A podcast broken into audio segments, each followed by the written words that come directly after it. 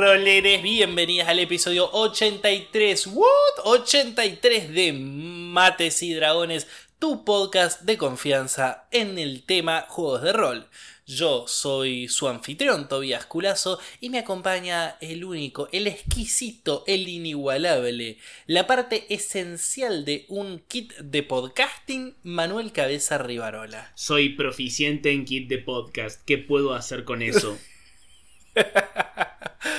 Yo estoy muy contento de que por fin hagamos este episodio. eh, Me parece que, que ya tenemos las herramientas para poder hacerlo. Nice. Me Very parece nice. que Esta vez sí salió, ¿no? Como la semana pasada. Me torturé durante una semana para poder pensar una entrada a esto. Bueno, vamos a hacer el episodio ochenta y tres. Es un tema de, seguramente ya lo adivinaron, herramientas. Volvemos regularmente a este punto, lo hablamos en el episodio de crafteo, lo hablamos, eh, es medio inevitable cuando hablamos de razas o de clases, porque son componentes re importantes de los personajes y de cómo se vinculan con su entorno, y que comúnmente están en un segundo o tercer plano en función de acentuar otros aspectos como las habilidades, las armas, Eh, los, los poderes y esas Diría cosas. Diría que están en un plano aún más lejano que ese, por lo general. Sí, también. En la gran mayoría de las mesas. Es un sí. sexto. Exacto. Sexto, séptimo plano. Pero en Mates y Dragones consideramos que eh, las herramientas son un componente bastante esencial de la personalidad de, de los personajes. Así que bueno, acá va el episodio para, para ellas. Y arrancamos con la primera pregunta. Cabeza, ¿a qué le llamamos herramientas?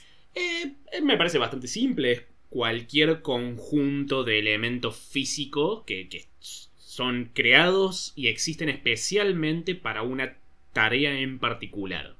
Diría que esa es como la más la, la, la definición más amplia de, de herramientas, por lo menos en D and D y juegos de rol en general.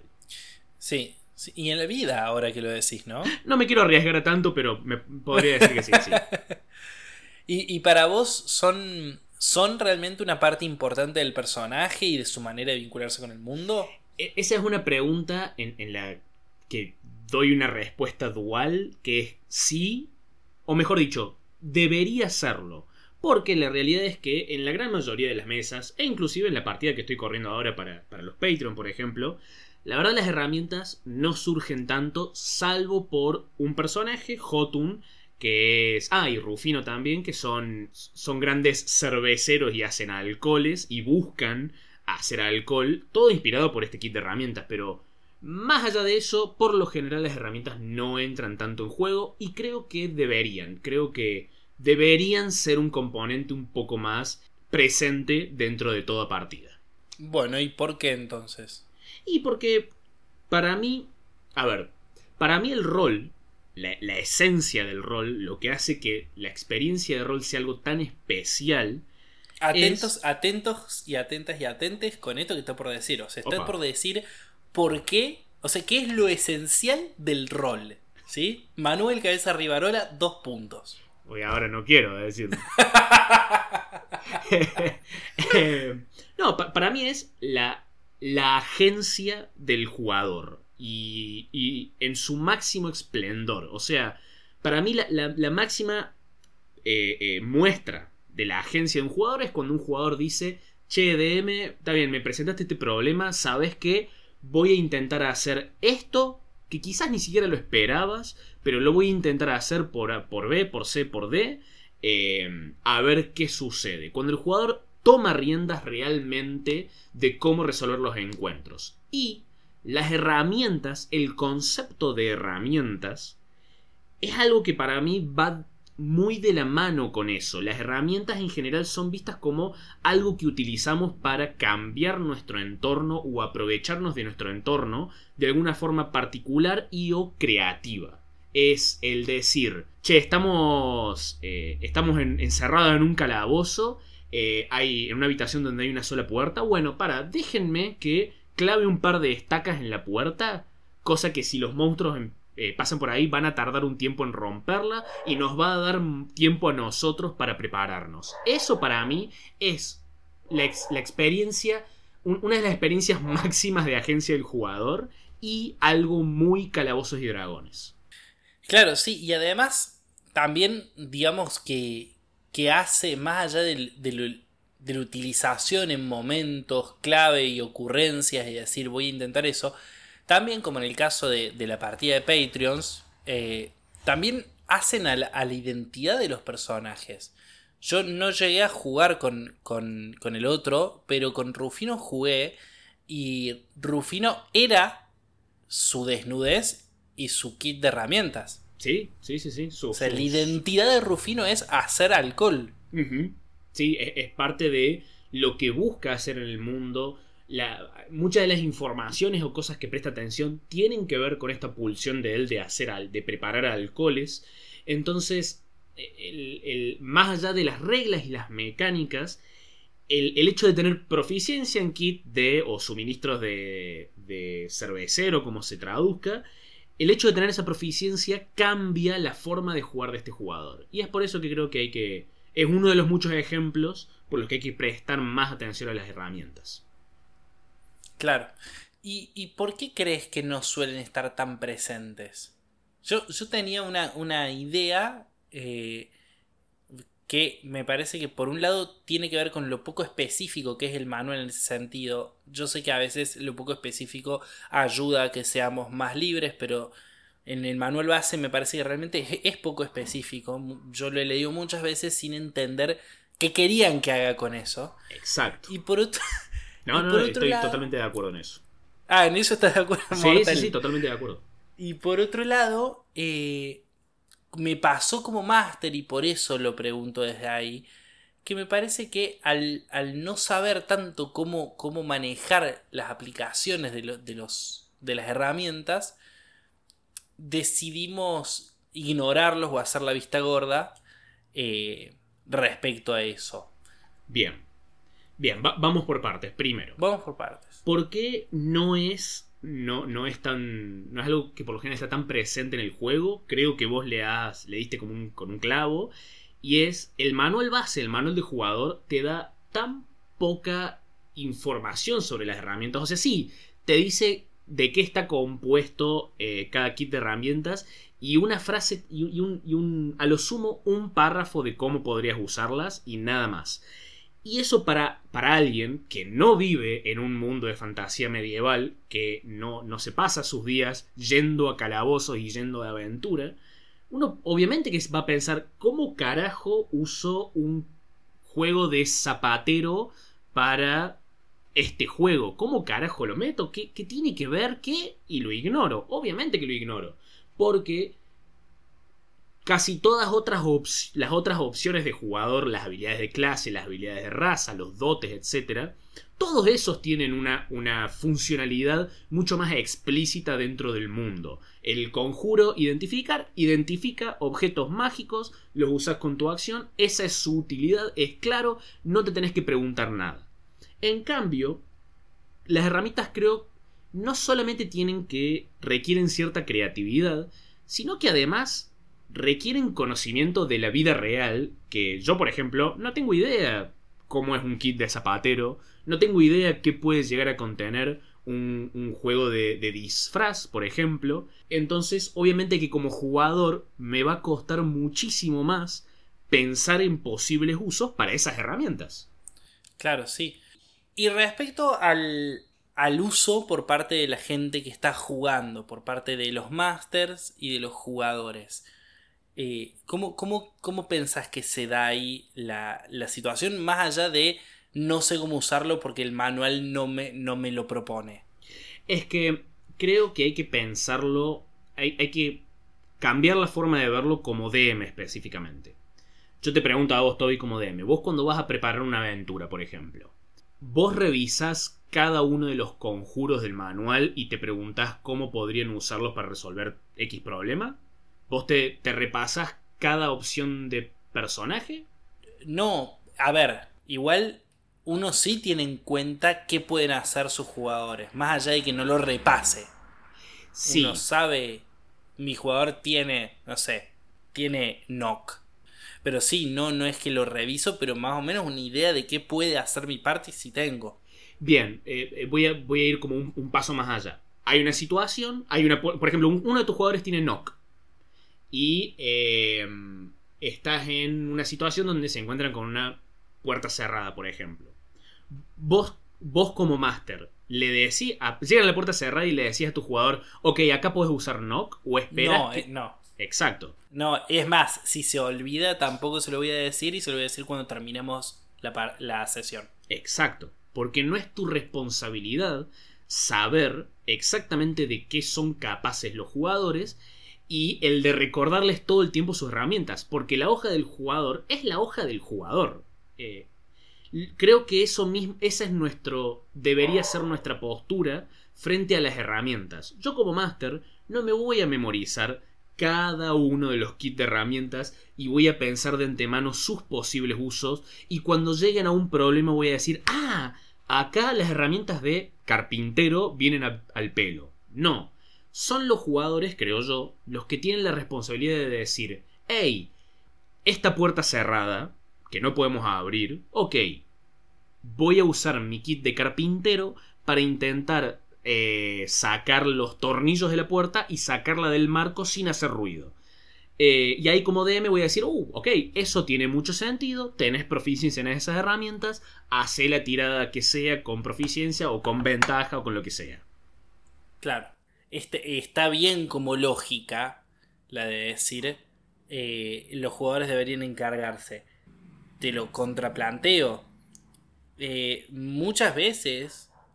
Me ha pasado, te ha pasado de estar jugando con un jugador que no sabe bien lo que hace su personaje. Sí, sí.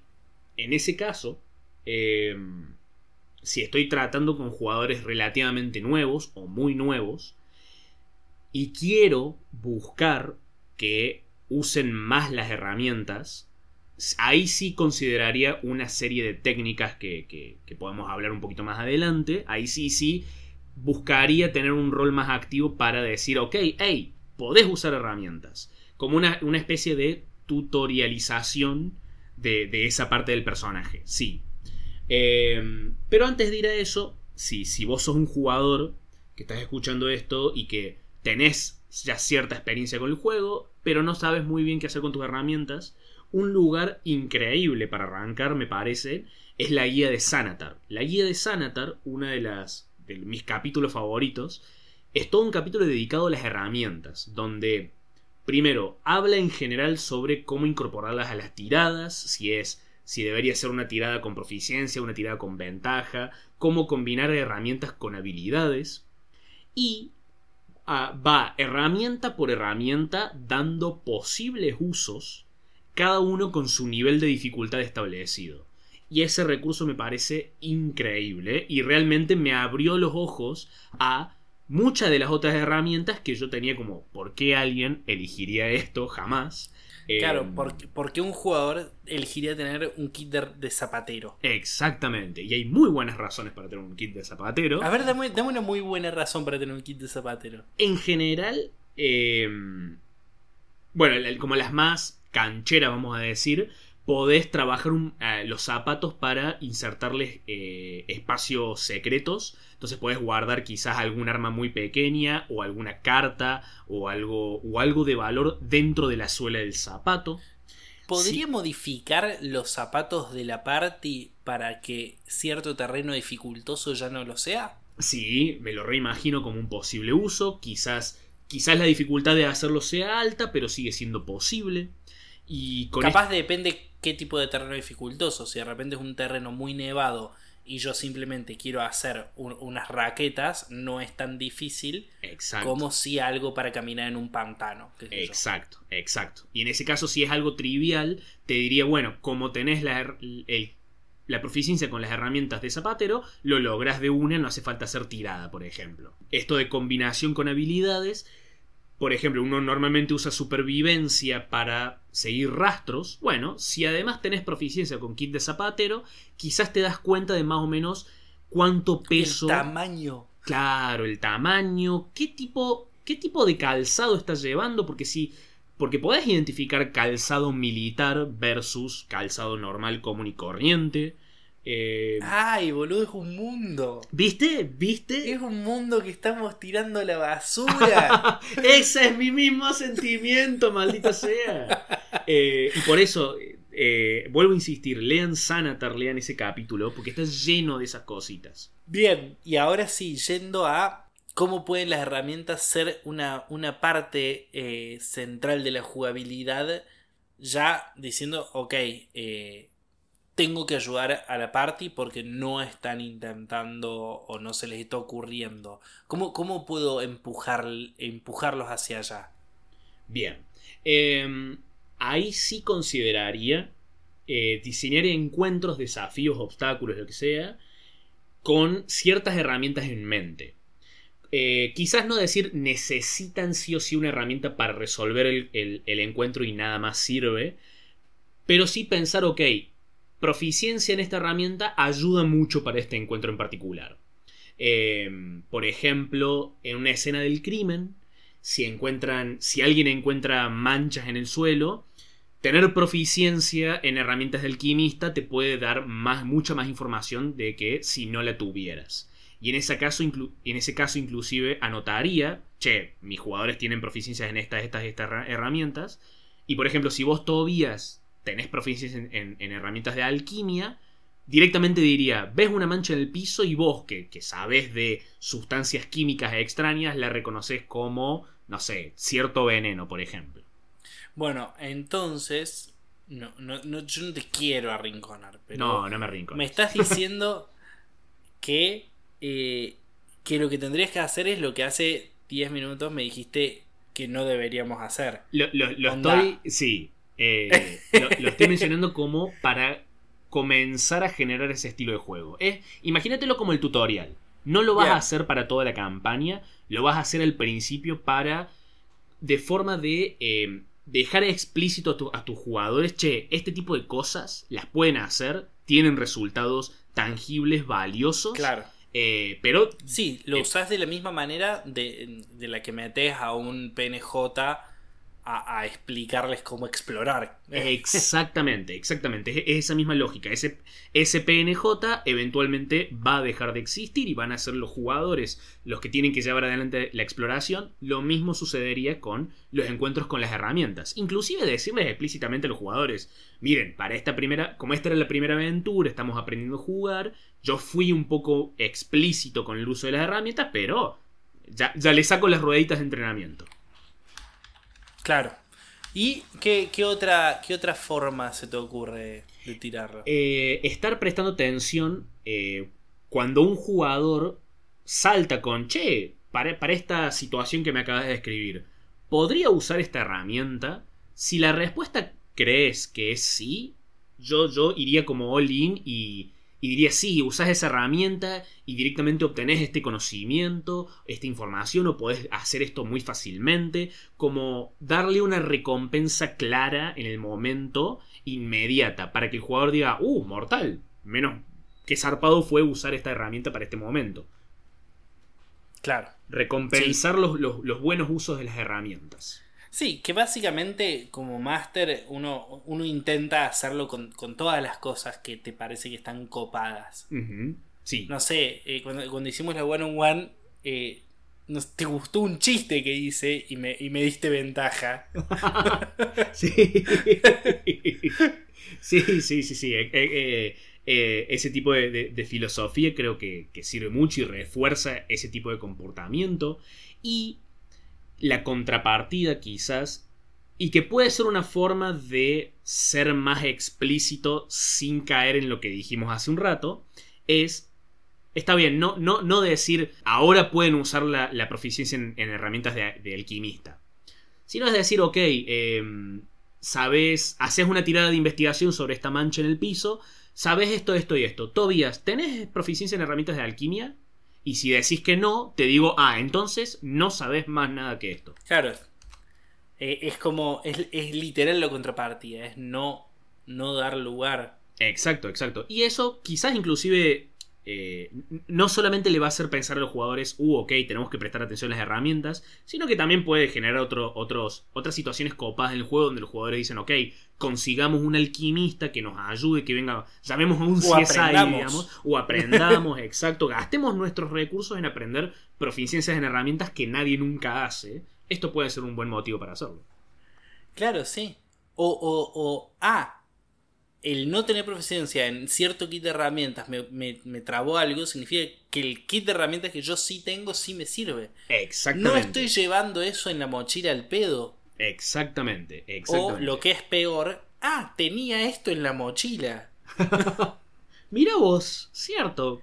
Eh, gente gente con que los, sí usa kit... sus herramientas son los ladrones nomás. Sí, sí, sí, sí. Es, esa creo que es la, la, la herramienta más común y, y más aceptada y más entendida. Pero inclusive ese kit de herramientas sirve para mucho más que solamente abrir, abrir puertas. Ya cuando, cuando lleguemos a esa sección vamos a hablar bien. Pero sí, por, por último, como, como última técnica, eh, para, para reforzar las herramientas en tu juego, consideraría como colapsar varios juegos de herramientas en uno solo.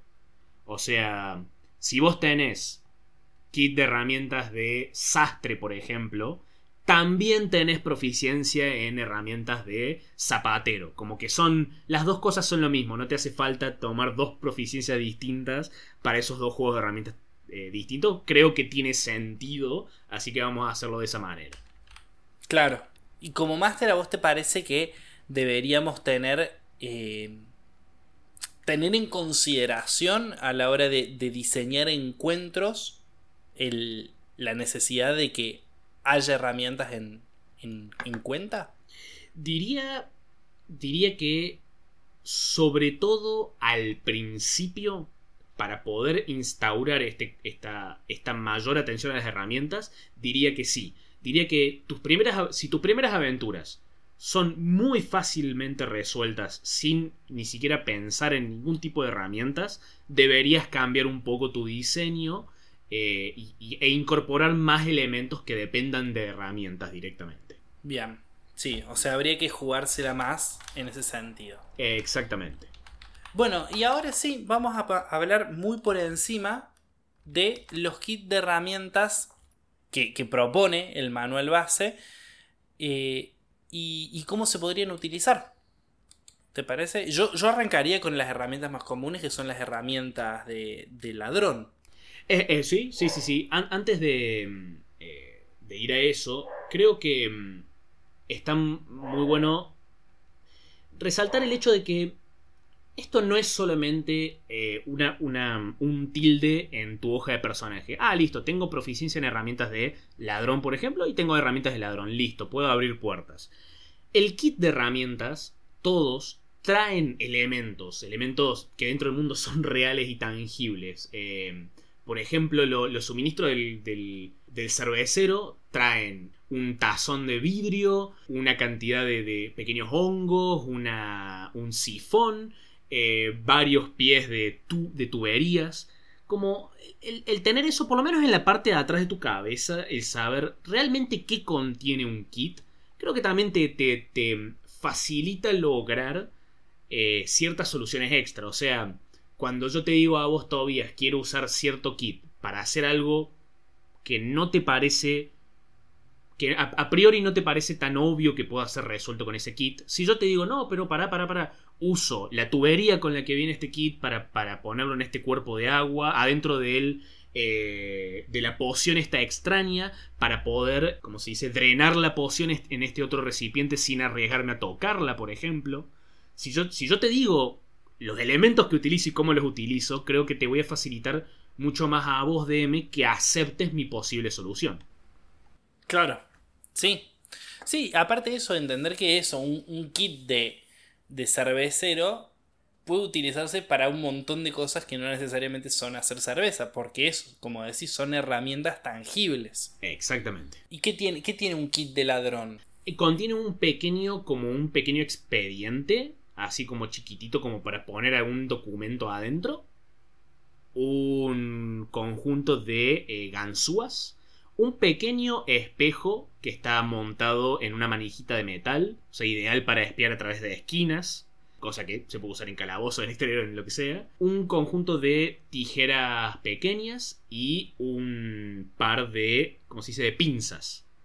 Entonces, todas estas cosas te hacen pensar, ah, mira, tiene pinzas, tiene todo esto que tiene además de ganzúas. Claro. No, eh, ah, no era, no era ganzúa solo. Eh, exactamente. Y en el caso de la, de la proficiencia en estas herramientas de ladrón, esta proficiencia te, te da un conocimiento general de trampas y cerraduras. O sea, no es solamente tener la herramienta, sino saber cómo usarla. Por lo tanto, ya, ya estos son los ejemplos que tira el manual de Xanathar.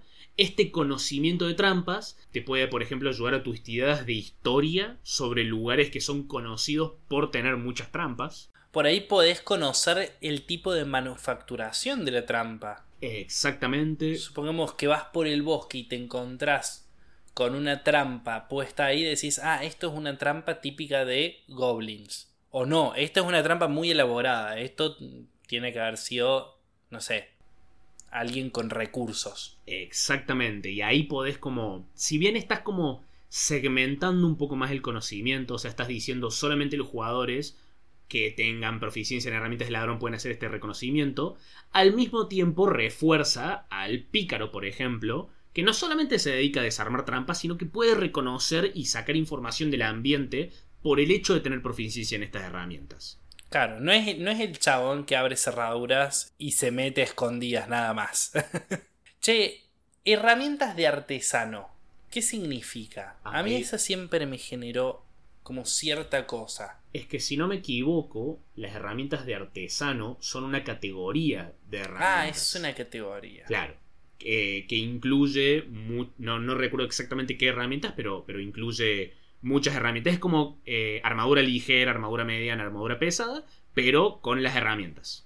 ¿Tenés, por ejemplo, herramientas de albañil? Mirá. Sí, la, la, eh, las herramientas de masonería, eh, que tiene un martillo, un cincel, pinceles, un cuadrado de madera eh, y un par de cosas más. Estas herramientas son para crear estructuras, incluyendo paredes, edificios que estén hechos de ladrillo, de cosas de ese tipo. Pero...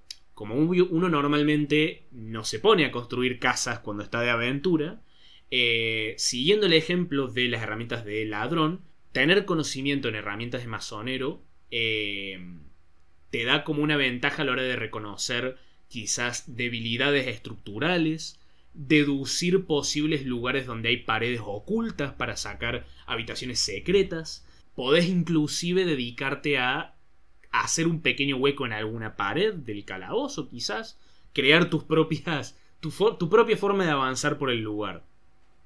Sí, sí, incluso eso de, de, de saber, por ejemplo, entrar a una vivienda que parece normal y darte cuenta de que, no sé, es más chica de adentro que de afuera. Exactamente. Eh, ese tipo de, de cosas que por ahí uno, como máster, si las quiere poner, las presenta normalmente, onda dice, che, les da la sensación de que de repente si tenés a alguien con un kit de albañil es mucho más grato decírselo a él. Uh-huh. Decirle, vos que tenés proficiencia en herramientas de masonería, te das cuenta que no coincide la estructura interna con la externa. Exactamente. Che, ¿y qué onda? Vamos con, con uno más clásico, uh-huh. O sea, que, que está en el base, que es el kit de disfraz. ¿Qué? ¿Es un juego de pelucas? Básicamente, de hecho, to- todas estas herramientas están en el manual base, eh, sí. Simplemente que en el Xanathar las expande bastante más. Sí, es un kit que, que incluye un juego cosmético, eh, tinturas de pelo, eh, pequeñas... Eh, elementos de utilería, que pueden ser supongo pequeñas pelucas o cositas así, y algunos juegos de, de ropas. Eh, obviamente el uso de un buen disfraz te puede ayudar con tus intentos de, de engaño, de intimidación, de actuación, de persuasión, todas que tengan que ver con, con algún tipo, de ponerse algún tipo de uniforme en particular.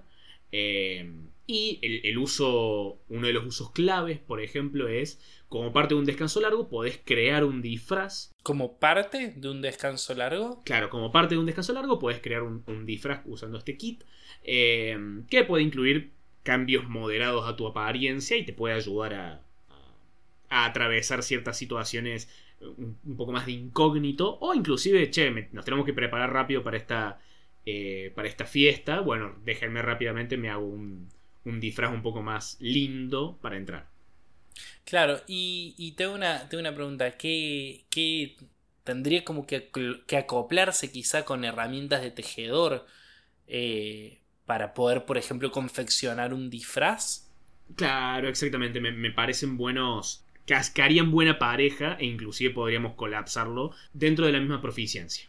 ¿El kit de falsificación cómo funciona? ¿Es atrápame si puedes? Es todo un kit creado para duplicar documentos, para que sea más fácil copiar el sello de alguna persona o su firma, que en un mundo de fantasía medieval los sellos nobles, las firmas en papel eh, son mucho más, son muy, muy valiosas para determinar la, la autenticidad de documentos. Entonces, un jugador con este kit puede ser un gran jugador dentro de un juego de, de intriga y manipulación.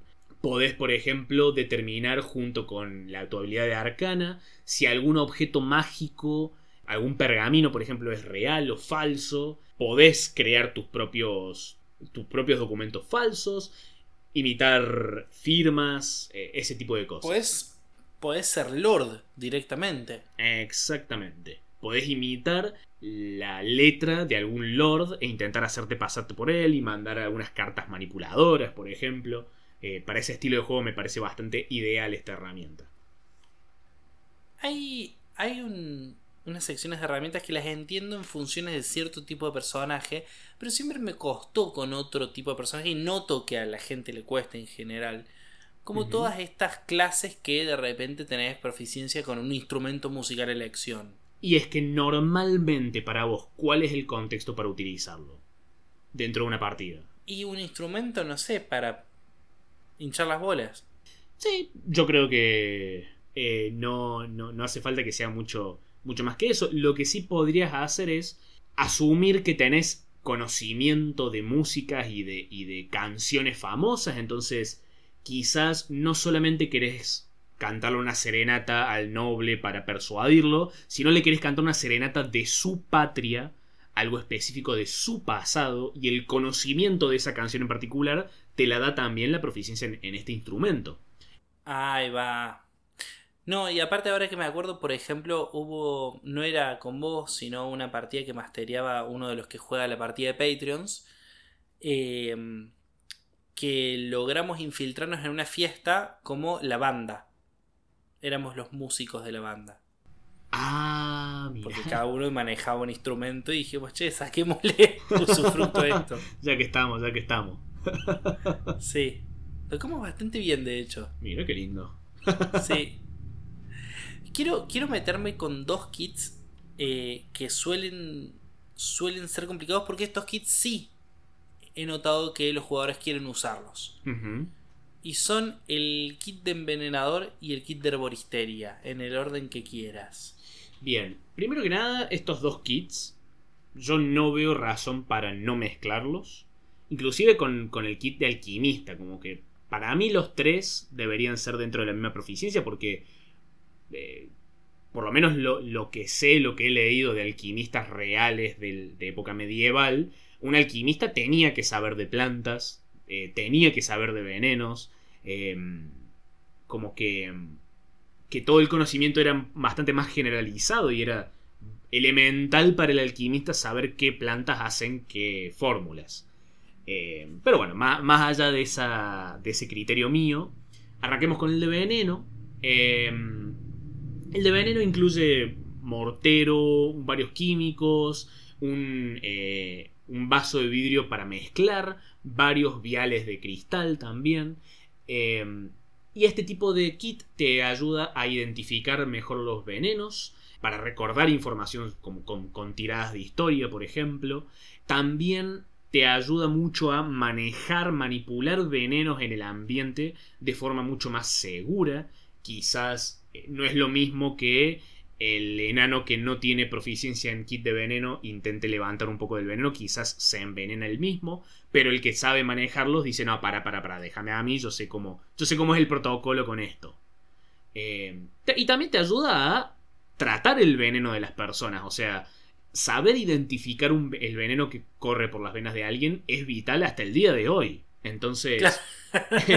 Es una proficiencia importante en el, en el mundo. Exactamente. Te puede, te puede ayudar muchísimo para eso. Y también para, obviamente, craftear venenos. Que para eso recomiendo repasar el manual del jugador. Y, si no me equivoco, hay, un, hay varias páginas dentro del manual de Dungeon Master que habla de posibles venenos que podrías, podrías crear. ¿Y el kit de herborista? ¿Qué diferencia le encontrás? Más allá de si tendría que estar dentro de lo mismo. El kit de, de herboristería se especifica, se especializa pura y exclusivamente en identificar plantas y poder recolectar sus elementos útiles. El saber que de esta flor eh, hay que siempre sacar cinco pétalos y no mucho más que eso. Y de esta otra planta, de este cactus, el jugo que corre dentro del cactus es también muy útil. Vos como, como máster, uh-huh. cuando, cuando un personaje tiene eh, kit de herboristería, vos, vos tratás de pensar en las plantas que hay en el lugar o estás... simplemente abierto a que si en algún momento te dicen, che, me fijo si hay alguna planta que me pueda servir para tal cosa, ahí consideras si está o no. Eh, o sea, si me agarra en offside, eh, si no, no, no recordaba o, o no supuse que iba a querer usarlo tanto el kit de herboristería, sí, intentaría improvisar algo en ese momento basándome en la tirada que hace. Eh, y si ya sé, ok, este jugador quiere realmente... Eh, explorar plantas, como me ha pasado con una jugadora en otras campañas, ok, ahí eh, buscaría eh, hay muchos recursos en internet sobre posibles plantas ficticias, listas de plantas por ambiente en las que puedes tirar de acuerdo a que se encuentre el jugador, eh, o también, como hice en, en ese caso con la jugadora, le diría, che, tengo bastantes cosas para preparar para las partidas.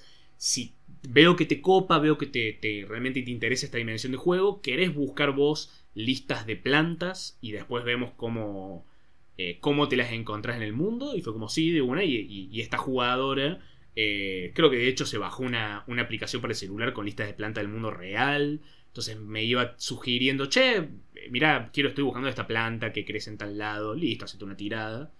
No, no suena que, a que estabas muy contento con, con esa variante. No, no, no. Lo que pasa que...